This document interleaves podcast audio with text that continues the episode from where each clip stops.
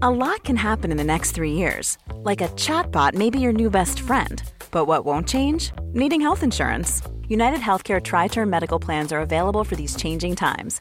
Underwritten by Golden Rule Insurance Company, they offer budget-friendly, flexible coverage for people who are in between jobs or missed open enrollment. The plans last nearly three years in some states, with access to a nationwide network of doctors and hospitals. So for whatever tomorrow brings, UnitedHealthcare Tri-Term Medical Plans may be for you. Learn more at U H one dot com. Here's an email I'll read just before we welcome our next guest, because it is to do with uh, the segment Joseph Driessen did with us back in October on this issue of oppositional behaviour by children, beyond the norm, uh, when it comes to um, disciplining practices just not working, and what can be going on uh, with some children or at different times with children. Uh, one emailer, and we've had more than one of these, but one emailer says, I'd like to th- say a huge thank you for having Joseph on the show. I heard his first discussion regarding the best way to manage an angry child, and wow, what an incredible effect it had. I'd been struggling to find a way to manage my child's meltdowns in a constructive way. I listened intently to the interview and I followed this advice, counterintuitive and all. I'm extremely grateful, uh, as it even as even though it took a concentrated effort on my part to show kindness and calmness in these moments of extreme anger and frustration, the response and improvement from my child's been amazing. Overall, he's calm and happier and genuinely appreciates the way we deal with him now. I cannot thank Joseph enough. We have had several emails to that effect over the last months. So we'll get to part two, strategies for parenting disobedient and unreasonable children. Education consultant and commentator Joseph Driessen is our guest, and welcome back, Joseph. Hey, welcome back, Catherine. Nice to hear those positive uh, emails. I've had them as well. So it's obviously uh, helping parents, and that's the aim of these talks. So that's great. It's a big, so, um, it's a big yeah, topic, isn't it? It's a big topic, disobedience, because the causes can be very complex. And just explain a little more what that complexity is. Yeah, I think there are three causes, and the parents really need to be very careful about them. The first cause we have talked about last time, which is the child has been, uh, the child feels, you haven't loved me, so therefore don't discipline me. That is very deep-seated, and that ongoing disappointment by the child uh, can can result in sort of protest. I'm not doing anything what you tell me because you haven't loved me enough. Now, they don't articulate that. They just feel that. There's this resentment. And so going into an, a, a hard line, you will obey me kind of thing with a child like that is counterproductive. But I think we've dealt with that quite well last time. The other thing we also need to mention is that some parents can get into a, a, a behavior where they are loving, but they're quite aggressive in, and punitive in their uh, in their in their approach, and the child reacts to that. So we're not actually, that's the second thing. Actually, we talked about that last time as well. You need to back off and just try and be more gentle and more caring and nurturing. But what I thought we'd talk about today is the third kind of parenting fault, which all of us make to a degree, and that is when the parent is actually quite permissive. They they find it hard to set limits, and I thought we could talk about that today. What are the characteristics of a, per- a permissive parenting style? The permissive parent is uh, loves their children enormously. They often feel their their love for their child intensely, and they're actually tremendously caring. They're also reasonable and talk a lot and ask questions. But when it comes to setting a limit to the child, uh, two things go wrong. One is that the parent actually has doubts about whether they should do this. You know, they think maybe it's wrong. My little child is now distressed, or my teenager feels really bad that I'm saying no. And maybe this is the wrong way. Maybe it should come from them. And that, and so that's the first re- the, the cause of it. The parent is actually committed to a parenting style which assumes the child is able to uh, manage themselves, but that's not true. That the parent needs to realize that they need to set limits first, they need to discipline the child first, and then the child will gain autonomy and self-discipline. They discover it's not so bad after all. So the first thing what the parents need to do is to reflect, is it bad or good to set limits to your child and make them feel frustrated that they can't do X, Y, Z? And, and and that needs to change in some parents, because they are deeply committed to this belief system, and they will argue with their partners or their other parent. They will argue with the school. They will argue with the principal because deep-seatedly they believe the child should reach these decisions by themselves, but that's inaccurate. The second thing these parents need to realize is their own feelings. Like when the child is distressed, a toddler is distressed because they have to pick up the toys or they can't get their dessert, or the teenager is angry because they wanted to drive the car but they're not allowed to. That distress, uh, the parent really reacts uh, disproportionately to that distress, and they feel themselves very distressed. They become really distressed, and, and they feel so bad that they just want to give in to get rid of the feelings for their children and themselves. But again, they have to think to themselves, you know, is it bad for a child to feel frustration, to be disappointed, to be distressed? And the answer is no, it's good. They need to feel it to in order to manage it. So those two causes of permissive parenting are really important for the parents who are listening to it. And they need to actually really think about it themselves and, and rethink their thoughts and reevaluate how they manage their own emotions. If you go through that process and reach a conclusion that you want to do things differently, how do you begin to go about it? Yeah, well, um, I thought I thought about that quite carefully, because in some families, actually, all you need to do is to show that you mean it, that you've got that, you get that edge. You say, "Look, I'm I'm not having it. Uh, you know, you, you have to go to your room, or or it's just not happening." And amazingly, the child often likes that. They they enjoy it. And in fact, for some families, just reflecting and changing their philosophy and their approach will do the job, and they, by intuition, will get it right. However, for some families, this is not going to work because the child has attained top dog status, and I just want to talk about that. Um, like if you look at a wolf pack, the, the average wolf pack member is very friendly, appeasing, and wags its tail, especially to the alpha wolves. They're nice. Um, but once they become top wolf, they become aggressive, uh, they become arrogant, audacious, and they just constantly keep the pack under control. That's sort of when you become, when, and that is sort of a biological mechanism which dogs do at home. Like some people have a big dog and they can't control them and the dog bosses them around. But children will do that as well. If they gain control of the family by saying, well, I just refuse, I'm just not doing what you tell me to do, that actually belongs to the chief executive. You know, that belongs to a very high-ranking social member. And with that become comes a biological approach of arrogance, of, of defiance, of, uh, of escalating, of provoking the parent. And so when the permissive parents all of a sudden wants to change, um, they got a fight on their hands. And, and sometimes they can go horribly wrong, and the parent hasn't got the resources to win that. And so I'm proposing a different approach. You had completed the, the introduction, and uh, what I was attempting to ask you before the gremlins got in there was okay, this cool. this new approach. Yep. So where do we begin with the approach you're proposing? Um, I think the first thing which many parents find helpful is actually to uh, to divide uh, the job into into three parts. The first part is to manage the disobedience episode, uh, like in my previous interview, where you just stay very calm, you sidestep it, you don't buy into it, and you just live with it for a while. And then following that, when the child is calm, uh, I would uh, I would make an appointment with them, like I said, that morning or the next day or maybe after uh, an hour later, and then start talking, start giving the child talks about we are a team, uh, you're part of a kind of, you know, of a family, and we do we do our part and you do your part. And, and you want you want to budget that. It's just a very calm talk. You're just uh, laying the foundation, and it will take you maybe two or three times for that talk to percolate, and, and you choose a moment, and then the episodes of disobedience, you just sidestep them, you manage them as best as you can, but you don't engage with them. So that starts to sow doubts in the child's mind, because the, you're not reacting to their disobedience, but you're in fact talking about teamwork and, and responsibility. And then the next thing is what I would make a, have a little meeting and write a list of all the privileges and things which a child gets from the household, and then a list of what the duties are, their little chores and on their responsibilities.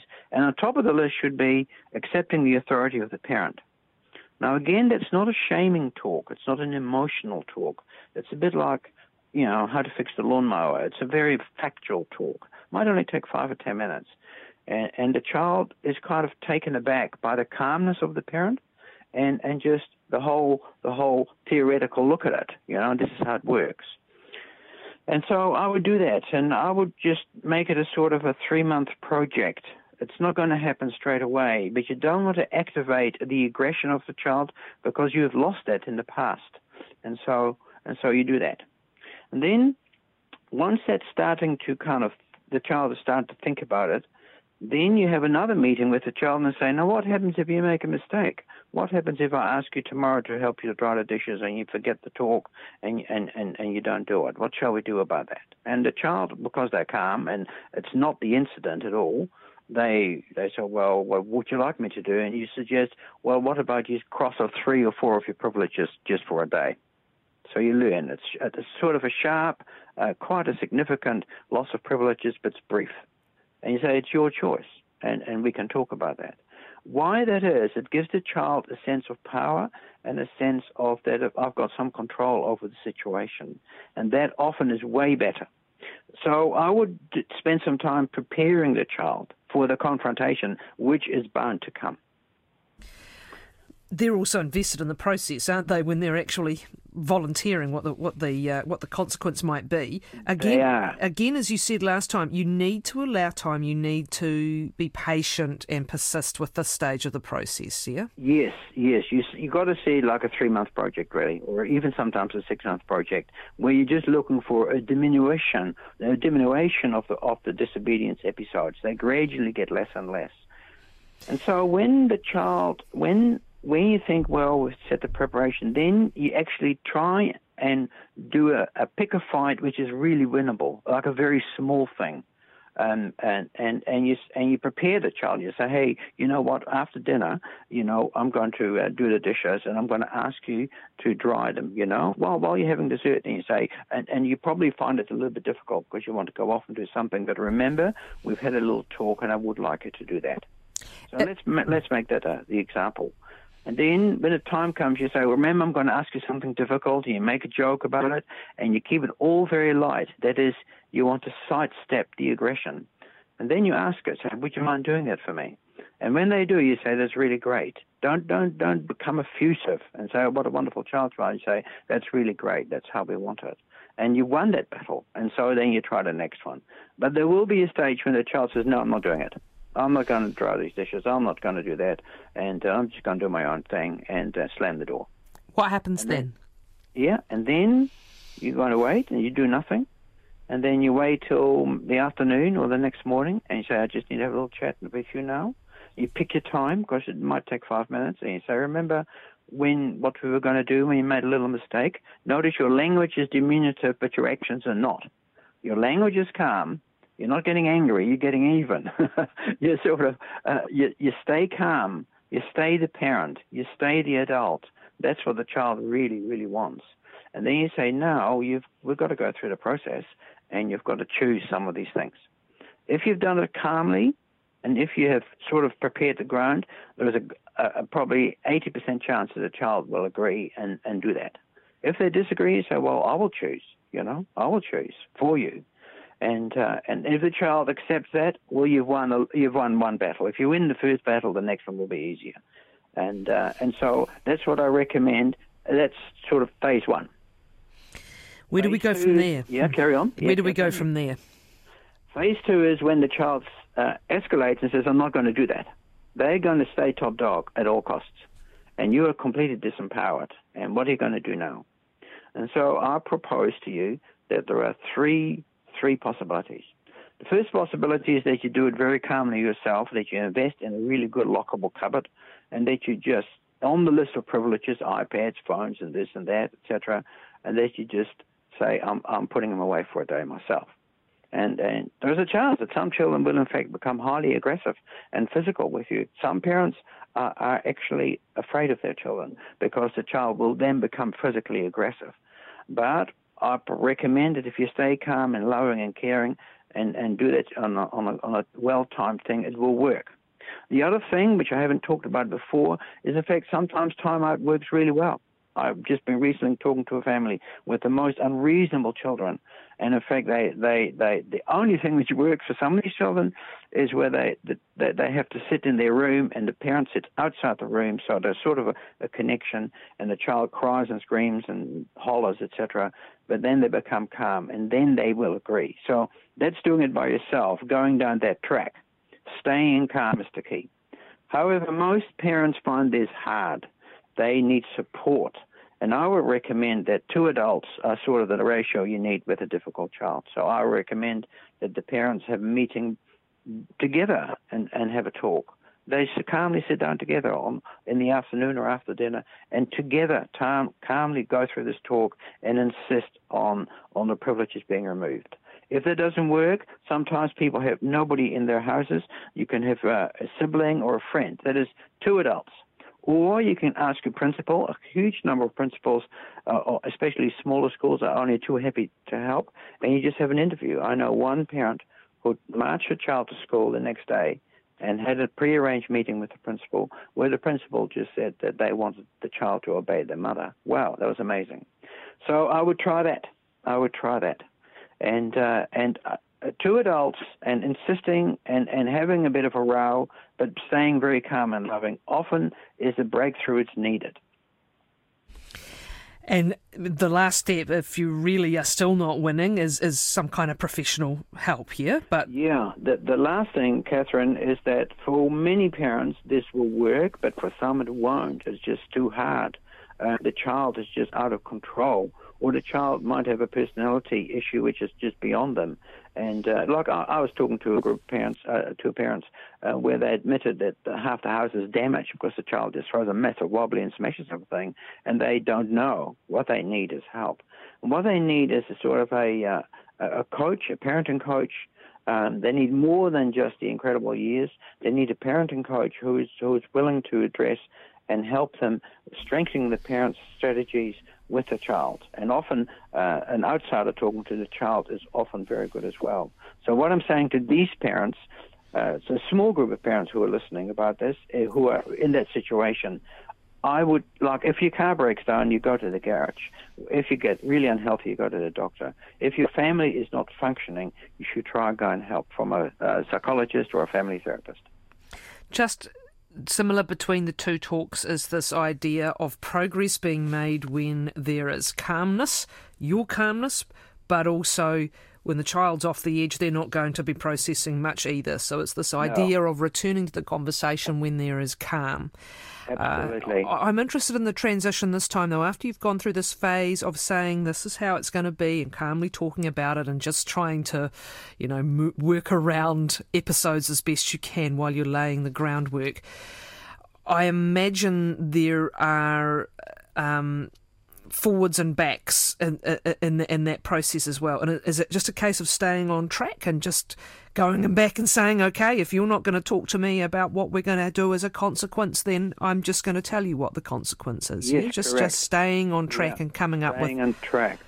And if you, if the parent has a picture in their mind, like, let's pretend that you're on top of the mountain in in, in the South Island, you know, and you walk down the ridge. What, what happens is you go down the ridges and, the, and the, the, gradually the mountains go lower and lower and lower until you reach the valley. And I would see it like that. The parent mustn't expect that the whole thing is going to be solved overnight. They themselves are going to make a mistake. The child is going to make a mistake. Um, but what they're looking for, and they could even draw a little diagram and, and, and put it on, on their, in their diary, you expect the frequency of the episodes to become less, and the intensity to become less. And so gradually, like that mountain range, which is going down and down, you think, wow, okay, it's not as good as we want it to be, but it's a lot better, and they become more more further apart. And that's what you're looking for. If that's happening, then you're on the right track and you need to do that. It's really cool. I think worth repeating also is how you respond when you start to get compliance, because you were saying don't go over the top with praise. Why why is that? Is this because the child is still moving between two headspaces? And, and how would it yes. be interpreted if you're too lavish with praise? Yes, it's very it's a paradox which I think many, many parents and teachers learn, that once a child is sort of much better, if you become effusive, emotional, oh, what a wonderful thing, I'm so proud of you. And I'm, I'm telling you, some parents will do that because they're intensely emotional and they feel so relieved that things are better, that they hug their child and say, I knew you could do it, you're such a wonderful child, et cetera, et cetera. The child is rocked because they actually want the parent to be a little bit reserved. They've actually, they're becoming less anxious because the parent is more like a parent. And all of a sudden the parent defaults back to being a friend and and um, uh, and being emotional and showing their vulnerability. And the child might even see it as appeasement. And so the fundamental thing is that, in fact, many children, when they're through difficulties, they like the the parent or the teacher to be kind, uh, but a little bit reserved, meaning I'm happy with you, but, you know, this is how it should have been, and uh, let's not get too happy and friendly straight away. And that reserve and calmness and reliability is, in fact, a signal to the child, hey, I've got a parent back. I've got a parent who's truly in charge of themselves, and, and they enable me to find my own limits. And so that's a very important response.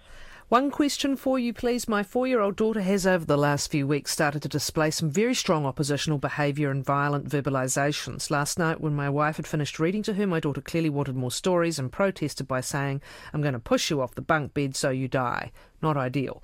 The other thing is less extreme but very irritating is that when I ask her to do something like go to bed or brush her teeth, she will not budge through several calm requests. It's only when I move to physically force or cajole her to do it that she'll move under her own steam. Yeah, I would. Yeah, it's not ideal, uh, but just remember that uh, the children go through the terrible two, three stages. So a four-year-old being becoming really unreasonable is not unusual. That is, the children between, say, two and five are at their worst behavior. So it's not unreasonable. But how how the parent deals with it is really important.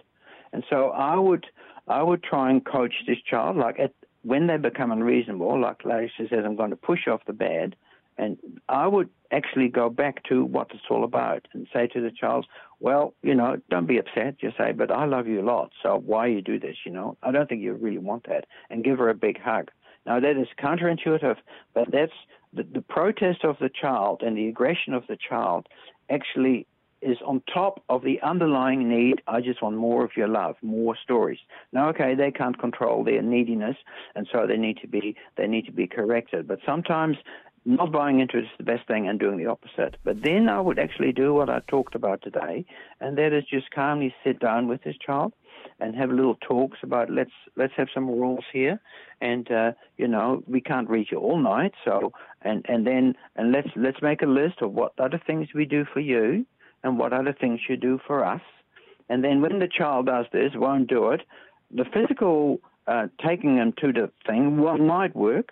Uh, you might, you might, but then there's dangers to that. Um, that is, if this child becomes more and more activated in their aggression, it will only get worse. I would go down this track of sitting down when she's calm and then ask her, would you mind um, uh, taking out one of your little privileges, or could you make it up to me? And, and for example, would you mind, uh, can you, shall we sweep the, the floor together? Let's do something to make up for your mistake.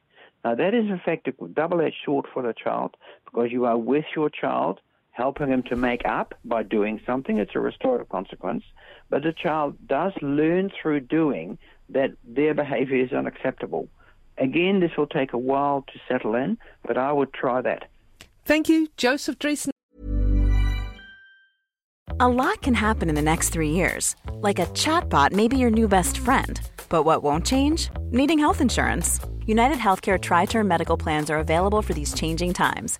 Underwritten by Golden Rule Insurance Company, they offer budget-friendly, flexible coverage for people who are in between jobs or missed open enrollment. The plans last nearly three years in some states, with access to a nationwide network of doctors and hospitals. So for whatever tomorrow brings, UnitedHealthcare Tri-Term Medical Plans may be for you. Learn more at U H one dot com.